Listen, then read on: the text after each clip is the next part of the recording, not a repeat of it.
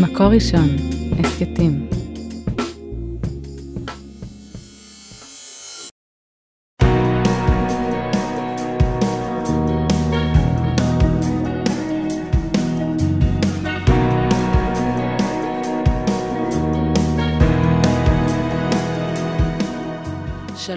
הרבנית חמוטל שובל.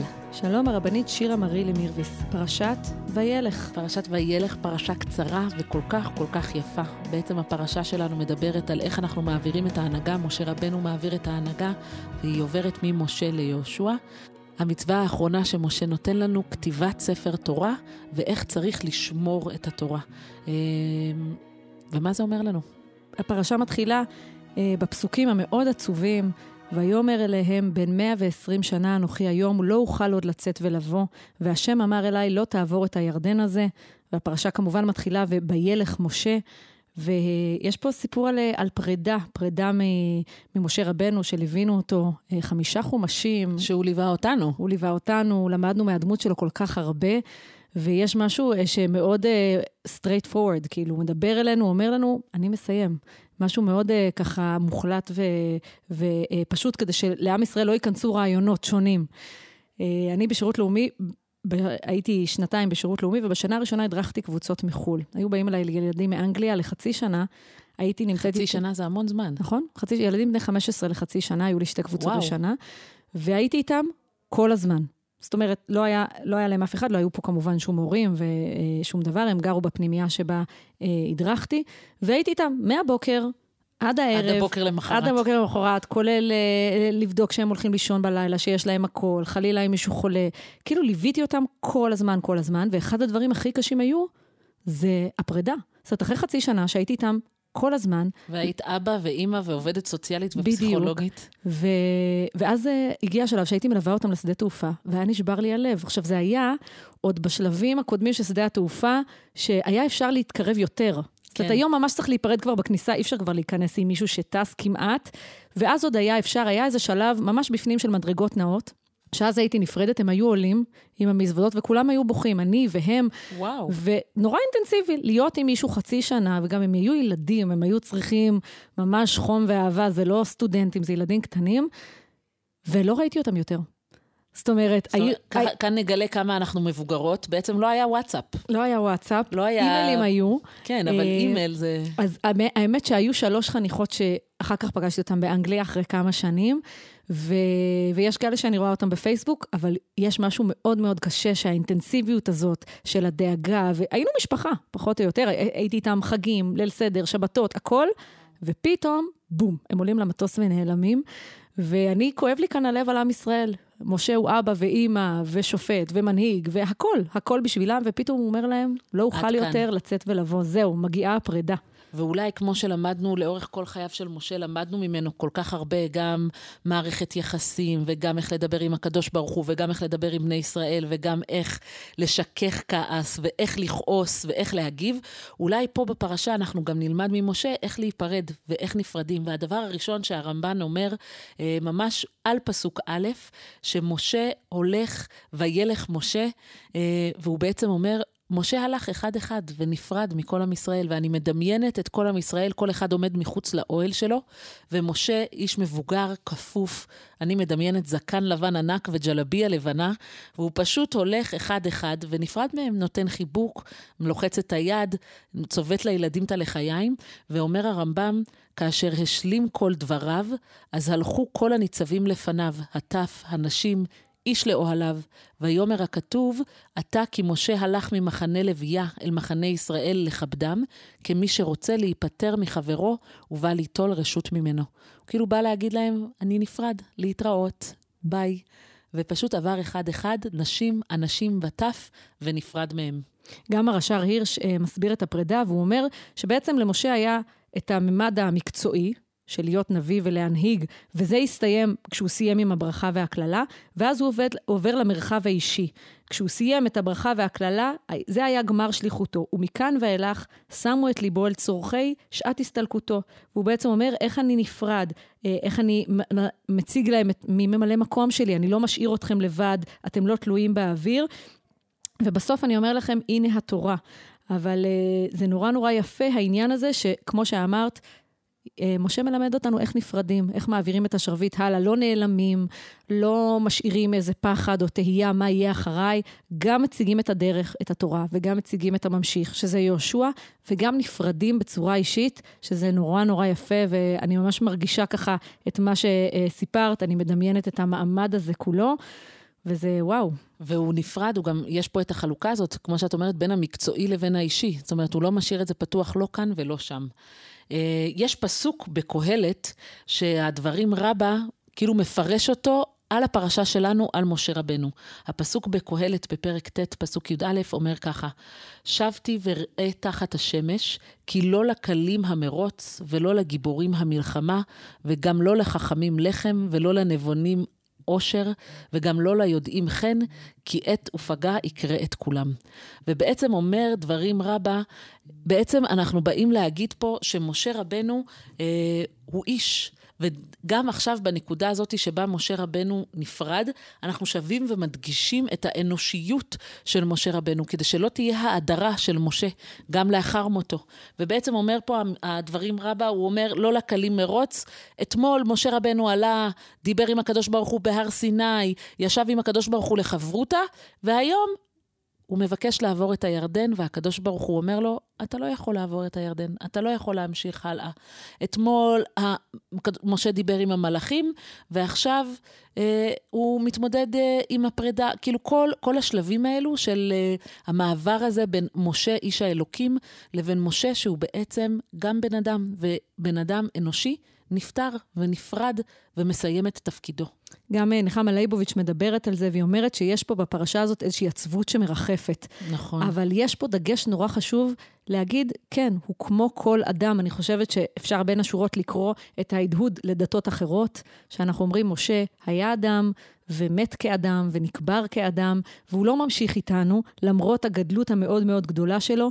אז uh, מסבירה נחמה ליבוביץ' שיש פה פסוקים uh, של ממש של פרידה, ודברי השם אל משה, הן קרבו ימיך למות, כל זה כדי להדגיש. זה נכון שהוא היה הנביא שלנו, שהוציא אותנו ממצרים, ודאג לנו, וליווה את עם ישראל בצורה אה, כל כך כל כך כוללת, ומצד שני, שתדעו שזה נגמר. ואני חושבת גם שאי אפשר להכין אה, אנשים למנהיג הבא בלי שיש סופיות ברורה אה, אה, למנהיג הנוכחי. לפני כמה חודשים עברנו מראש ממשלה אחד לראש ממשלה אחר. יש משהו בעוד, אה, ב, כשלאנשים ברור מי המנהיג ומי כבר לא המנהיג. צריכה להיות העברת שרביט מסודרת, וגם עם כל העצב שבדבר, משה הוא בן תמותה, והוא מסיים את אה, חייו. אז הבן שלי הגדול, שנה שעברה אה, יום הולדת 16, אה, ושאלנו אותו מה הוא רוצה מתנה. לעשות עם אימא ואבא משהו מיוחד, הבכור ואימא ואבא, והוא ביקש ללכת להופעה של אה, ישי ריבו. והלכנו, אבא, אימא ואורי, להופעה של ישי ריבו בקיסריה, ואני ממש מודה לו על המתנה הזאת, כי מבחינתי זה לגמרי היה מתנה בשבילי, זה היה ערב מדהים, והעוצמה הזאת של לעמוד בקיסריה ולשיר תפילה.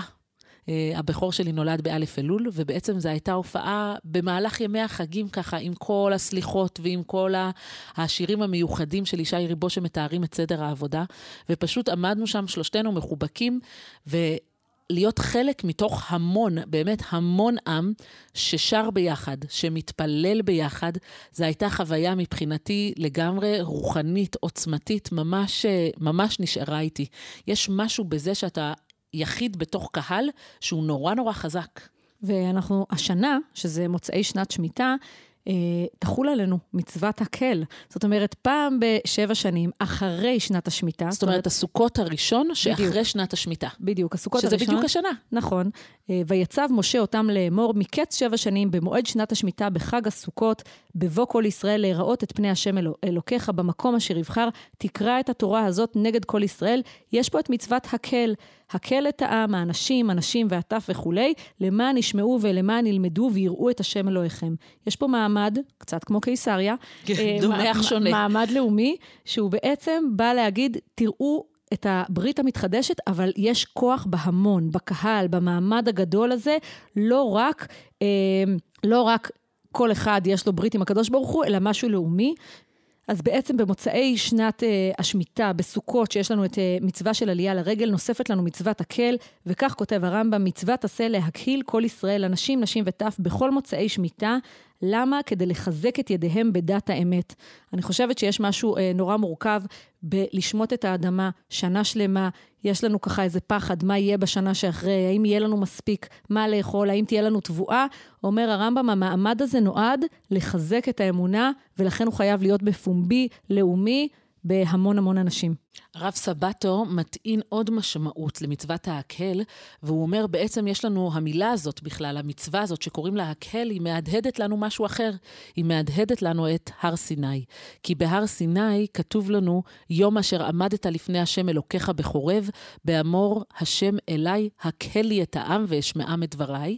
וגם אחר כך קוראים, התורה ממש קוראת ליום מתן תורה בהר סיני, היא קוראת, אשר דיבר השם אליכם בהר מתוך האש ביום הקהל. הקל. זאת אומרת, מצוות הקל הזאת היא בעצם מהדהדת את המצווה, את, את, את המעמד אחר, שהוא גם היה במעמד של כל העם, ובעצם יש לנו פה שחזור של החוויה. כמו שבשבועות אנחנו מקבלים עלינו את התורה, במצוות הקל אנחנו לא בשכל, אלא ממש בגוף וברגש, אנחנו משחזרים את החוויה של מה זה אומר לעמוד בתוך כל העם, לשמוע את התורה, ללמוד את התורה ולקבל אותה ביחד, בציבור. גם ספר החינוך מסביר את מצוות הקל, והוא אומר, בגלל שעיקר המהות של עם ישראל היא התורה, וזה מה שמבדיל אותם מכל האומות האחרות, ראוי שיקהלו, כך כותב ספר החינוך, הכל יחד בזמן אחד. לשמוע את הדברים שלה ולהיות הכל יוצא בתוך כל העם. זאת אומרת, ברגע שיש התקהלות, אנשים אומרים, רגע, למה אנחנו פה ביחד? מה העניין הזה? מה, מה, מה הקטע? מה מחבר אותנו? מה הקיבוץ הרב הזה שנתקבצנו יחד כולנו? והתשובה היא לשמוע דברי התורה, שהיא כל עיקרנו והודנו ותפארתנו. זאת אומרת, אומר לנו ספר החינוך, ברגע שיש לנו מעמד לאומי, ברגע שכולם נעמדים שם ביחד, אנחנו נדבר על זה, אנחנו ניזכר למה אנחנו פה, אנחנו נדבר על שבח התורה, על הערך שלה, על ה... יש חשק ללמוד את התורה, ויש משהו שאי אפשר להשיג באחד על אחד. זה קורה רק במעמד של המון אנשים. יש אנרגיות אחרות, יש תחושה אחרת, יש תחושה של להיות חוויה. חלק, בדיוק, להיות חלק ממעמד גדול, וזה הכוח של מצוות ההקל. אחד הדברים שאני הכי אוהבת זה כשיש רוח, רעיונות רוחניים גדולים, והם באים לידי ביטוי בהלכות ממש כאילו שנראות לנו טכניות, אבל באמת באמת שהן לא הלכות טכניות.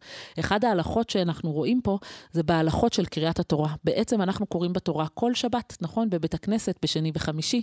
ובהלכות של קריאה בתורה, לדוגמה, ה, ה, מי שקורא בתורה חייב להיות עומד, חייב לעמוד. אתה לא יכול לשבת. למה? כי הקדוש ברוך הוא אמר למשה, ואתה פה עמוד עמדי. זאת אומרת, אנחנו כל הזמן, גם בהלכות של קריאה בתורה, מחקים את המתן תורה הזה. יש לנו פה רצון לחזור לדבר הזה. וגם יש לנו הלכה מאוד יפה. הקורא בתורה צריך שיוחז בספר תורה בשעת ברכה וקריאה, כאילו קיבלו עכשיו מהר סיני. אני לא יודעת אם שמתם לב, אבל כשהקורא בתורה עומד, הוא צריך בעצם להחזיק בספר תורה, נכון. בעץ חיים, נכון? נכון? בלמטה. ו- ו- וזה לא סתם שהוא עומד כדי להחזיק את זה, שהספר תורה לא יזוז, כן. אלא הוא עומד כדי להגיד, הנה, אני פה עושה בעצם את אותה פעולה שמשה רבנו עשה כשהוא קיבל את התורה, ויש לנו פה ממש, כאילו בביטוי הגופני, יש לנו כאן ביטוי של שחזור של החוויה, ו- וזה מתרחש כל שבת בבית הכנסת. עכשיו, עוד דבר מעניין, שתוך כדי מצוות הקל אנחנו לומדים שאנחנו צריכים להביא גם את הילדים. וכל מי שגדל בבית כנסת יקי, או בבית כנסת לא יקי, זה אחת הסוגיות. הילדים עושים רעש, והם מתרוצצים, וסוכריות, וכן שייכנסו ולא שייכנסו, והם כן מפריעים, כן נעשה תפילת ילדים, כל הסוגיות סביב הילדים. ומה שיפה שכששואלים את זה אה, אה, בשאלה הלכתית, להביא או לא להביא, תמיד תמיד הפוסקים מצטטים את uh, מצוות הקל. Uh, ויש משהו מאוד מאוד משמעותי, כי אנחנו יודעים שאם אנחנו מביאים ילדים uh, לבית כנסת או להקל, הם לא מבינים. הם חלק מההמון, אבל אין להם את ההבנה. אין להם את, ה... כאילו, זה לא הבנה שכלית, זה לא בדיוק, הבנה רציונלית. בדיוק, ו... והעניין הוא שבאמת יש כאן, המעמד הזה מלמד אותנו מה החשיבות של להביא אותם למעמד הזה, למרות ההבנה שלהם. והרמב"ן אומר, יש שכר שמגיע להורים דווקא על ההבאה של הילדים, דווקא על ההבנה שכדי להמשיך את השושלת, כדי לחנך אותם, אנחנו חייבים שהם יחוו את זה. גם אם החוויה היא משהו שהוא לא שכלי בכלל, הם, הם, הם אה, שומעים את הקול, הם תואמים את החוויה, הם רואים את ההמון, הם לא מבינים את כל עומק התורה, הם חלק מהחוויה הזאת. ואומר הרמב"ן, גם הטף ראוי לטעום את טעם החוויה של יראת אלוקים ומעמד חיזוק דת האמת. כדי לחנך ילדים, אי אפשר להתחיל בגיל 12. אי אפשר בבר מצווה להגיד לו, שלום, נעים מאוד, זה בית הכנסת שלנו. ילדים חייבים להיות חלק מהחוויה הדתית, להיות חלק מהחינוך הזה, גירסא דיינקותא, וזה משהו שלומדים ממצוות הקל. להביא אותם, גם כשקשה, גם כשחם במנסה, גם כשזה קשה. אני רק מדמיינת לסחוב עגלה אה, בדרכים לא סלולות של אה, לפני אלפיים שנה אה, לעבר אה, ירושלים, מביאים אותם. אני מדמיינת ולסחוב עגלה בדרכים הסלולות בשכונת התמר באפרת, אה. בהרים ובגבעות של אפרת, ואני כל כך, כל כך, אה, היה לי את הזכות הגדולה, ואני גדלתי בבית הכנסת של הרב אליהו כילדה, והרב אליהו, אני זוכרת אותו, הוא תמיד היה אומר, הגבאים כעסו עלינו. כי היינו ילדים והיינו רצים בתוך הבית כנסת מסביב לבימה, כן, בית כנסת מרוקאי, הבימה הייתה באמצע ואנשים ישבו בחטא מסביב. כן. והרב, והגבאים היו אומרים, ילדים, תצאו לשחק בחוץ, לא רצים בתוך הבית כנסת. והרב אליהו היה עוצר את הגבאים והוא היה אומר להם, גדיים נעשו תיישים. אם לא יהיו גדיים, איך יעשו תיישים? זאת אומרת, אם אתה לא נותן לילד, ממש כמו שאמרת, את החוויה של מה זה להיות ילד בבית כנסת ולחוות, אפילו לפני שזה מגיע לרמת השכל, אבל זה ברמת הגוף, זה ברמת השמיעה, לשמוע ולהיות חלק מציבור שמתפלל, איך אתה מצפה אחר כך מהילד הזה או מהילדה להיות מבוגר או מבוגרת שיתפללו. ולכן כמה זה חשוב, ואני כל כך כל כך מאמינה בזה, שמשפחה צריכה ללכת לבית כנסת, אבא ואימא וילדים, ו- וצריך לשמור שם על איזונים. אני לא אומרת שזה לא אתגר, על איך אנחנו דואגים שהילדים יהיו בשקט, איך אנחנו דואגים שהילדים ישתתפו בתפילה ולא חלילה יפריעו, אבל יחד עם זאת, קהילה זה לא רק מניין, קהילה זה משפחה, וכמה זה חשוב שנחנך ונכניס את הילדים שלנו, אה, ובהחלט זה מתוך פרשת הקהל, שהחוויה יש לה משמעות, ולא רק לשכל יש משמעות. סיפרתי לך פעם שההיכרות הראשונה שלי עם השפה הארמית הייתה הרבה לפני שפתחתי דף גמרא. שמה? כשהייתי קטנה, היינו שרים בבית, בשבת בבוקר, מזמור שבת בארמית. באמת? אני יודעת אותו. תני לי כמה שורות. הזמר בשבחין במי אלגו פיתחין, אה. הרבה מהארמית שלי באה משם. הייתי שרה את זה... אבל זה ארמית לא כמו של הגמרא, זה ארמית נכון, ירושלמית כזאת. נכון, נכון. הייתי שרה את זה עם אבא שלי כל שבת, ולא הייתי מבינה את המילים. אבל אני יודעת את השיר הזה. וכשהילדות שלי רוצות להשתעשע, הם אומרים לי, אמא, תשאיר את השיר המוזר שלך הזה. וכשאנחנו באים להורים שלי לשבת, הם אומרים, סבא, תשאיר עם אמא את השיר המוזר תשאיר. שרק אתם יודעים. ופותחים, כאילו, פותחים את הזמירון ו- ושרים את זה, ולמרות שלא מבינים. יש כוח בשיר. שהוא נכנס. נכון. ולפני שמשה עוזב אותנו, הוא אומר לנו, ועתה כתבו לכם את השירה הזאת, ולמדה את בני ישראל שימה בפיהם, למען תהיה לי השירה הזאת לעד בבני ישראל. הוא לא אומר, תכתבו את התורה, למרות שתכף נראה שחלק מהפרשנים הולכים לכיוון הזה, הוא אומר, יש משהו בשירה שהיא מעבר. היא מעבר לרק טקסט פשוט, אה, אה, אלא משהו יותר עמוק, שנחקק בלב, וככה הוא, אה, אחת המצוות האחרונות שלו, כתבו לכם את השירה הזאת. אז באמת, הפרשנים ישר אומרים, שנייה, כתבו לכם את השירה או כתבו לכם את התורה? מה, מה צריך מדובר? לכתוב שם בדיוק? ואומר הרמב"ם בהלכות תפילין ומזוזה וספר תורה, מצוות עשה על כל איש ואיש מישראל לכתוב ספר תורה לעצמו, שנאמר, ועתה כתבו לכם את השירה. שזה נורא מגניב, כי הוא אומר, המצווה היא לכתוב ספר תורה, אבל הפסוק הוא, כתבו לכם את השירה. כלומר, כתבו לכם תורה שיש בה שירה זו, לפי שאין כותבים את התורה פרשיות פרשיות. איזה יופי. איזה יופי. אז גם uh, הנציב מוולוז'ין, בפירוש שלו, העמק דבר, הוא כותב, יש להבין, איך נקרא כל התורה שירה. זאת אומרת, אנחנו יודעים מה זה שירה, ואנחנו יודעים מה זה תורה, ואנחנו לא מבינים מה הקשר. והוא אומר, בעצם, הקדוש ברוך הוא בחר לכתוב את התורה שלנו בצורה שיש בה גם אלמנט שירי. מה זאת אומרת? בצורה שתמיד אפשר למצוא עוד ועוד הסבר, עוד שירה שכל אחד מתחבר אליו במקום שהוא נמצא. אמ, יש משהו אחר בשירה, נכון? יש את השירה שלפעמים אנחנו קוראים, לא שירה כזאת של רשת ג', שירה שאנחנו קוראים, לפעמים אנחנו מבינים יותר, לפעמים אנחנו נכון. מבינים פחות. זה יש... מאיר נקודה אחרת בנפש, שאתה פשוט מבין את זה פתאום מנקודת מבט אחרת. ואני חושבת שיש משהו ב... בשיר, שהוא אחרת. והקדוש ברוך הוא אומר, יש בתורה המון המון ממדים, יש ממדים שהם מאוד פשוטים ויש ממדים שהם מאוד עמוקים, ויש ממדים של שכל, ויש ממדים של חוויה, ואנחנו צריכים את כל הרבדים האלו. זאת ו... אומרת, שום דבר לא יכול לעמוד בפני עצמו לבד. משה, רגע לפני שהוא נפרד, הוא אומר, וואו, אני, אני נורא בלחץ, מה אני משאיר אחריי? אני משאיר פה חמישה חומשים, אני משאיר את, את חומש דברים שהוא הנאום שלי, ואני גם משאיר אלמנטים שהם של שירה, אלמנטים שהם מורכבים. הוא אומר לעם ישראל, תחזרו לזה, תמיד תחזרו לזה, תמיד יהיה לכם מה ללמוד, ואיך לפתוח, ואיך להתחבר. וכתוב, ויכתוב משה את השירה הזאת ביום ההוא. וילמדה את בני ישראל. אני ככה מדמיינת אותו, אה, בסוף של הסוף הוא אומר, טוב, עכשיו אני, עכשיו אני הולך על שירה. הלכתי על נאום והלכתי על ברכות וקללות ותוכחה. מכל הכיוונים לימדתי אתכם תורה. רגע לפני שאני מעביר את השרביט, אני דווקא בוחר ללכת עם המושג שירה. אני יותר מתחברת לנציב מאשר לרמב"ם, יסלח לי הרמב"ם. אה, וזה באמת כבר פרומו לפרשה הבאה שלנו. כן. כשבה נדבר על השירה, אבל אני חושבת שגם הדבר האחרון שמשה משאיר להם, זה את הביחד. זאת אומרת, המצווה האחרונה של ההקהל, של תעמדו ביחד, אל תשכחו אחד את השני, אל תשכחו את עצמכם כיחיד בתוך ציבור, ואת הציבור והמשמעות החזקה של להיות חלק מקהילה וחלק מציבור, זה גם עוד איזו מתנה אחרונה שמשה משאיר להם אה, לפני שהוא נפרד. שנזכה גם לכתוב אה, ספרי תורה וגם ללמוד את השירה העמוקה שיש בה. וגם להיות חלק מקהילה. אמן ואמן, שבת שלום. שבת שלום. על ההקלטה והסאונד אוהד רובינשטיין, על ההפקה והעריכה יהודית טל, יאקי אפשטיין ועדי שלם רבינוביץ'. תודה רבה למאזינים. את הפרק הזה, כמו את שאר פרקי הסדרה והסכתים רבים נוספים, תוכלו למצוא באתר מקור ראשון, בשורת ההסכתים של מקור ראשון, בספוטיפיי, באפל מיוזיק וגם בגוגל.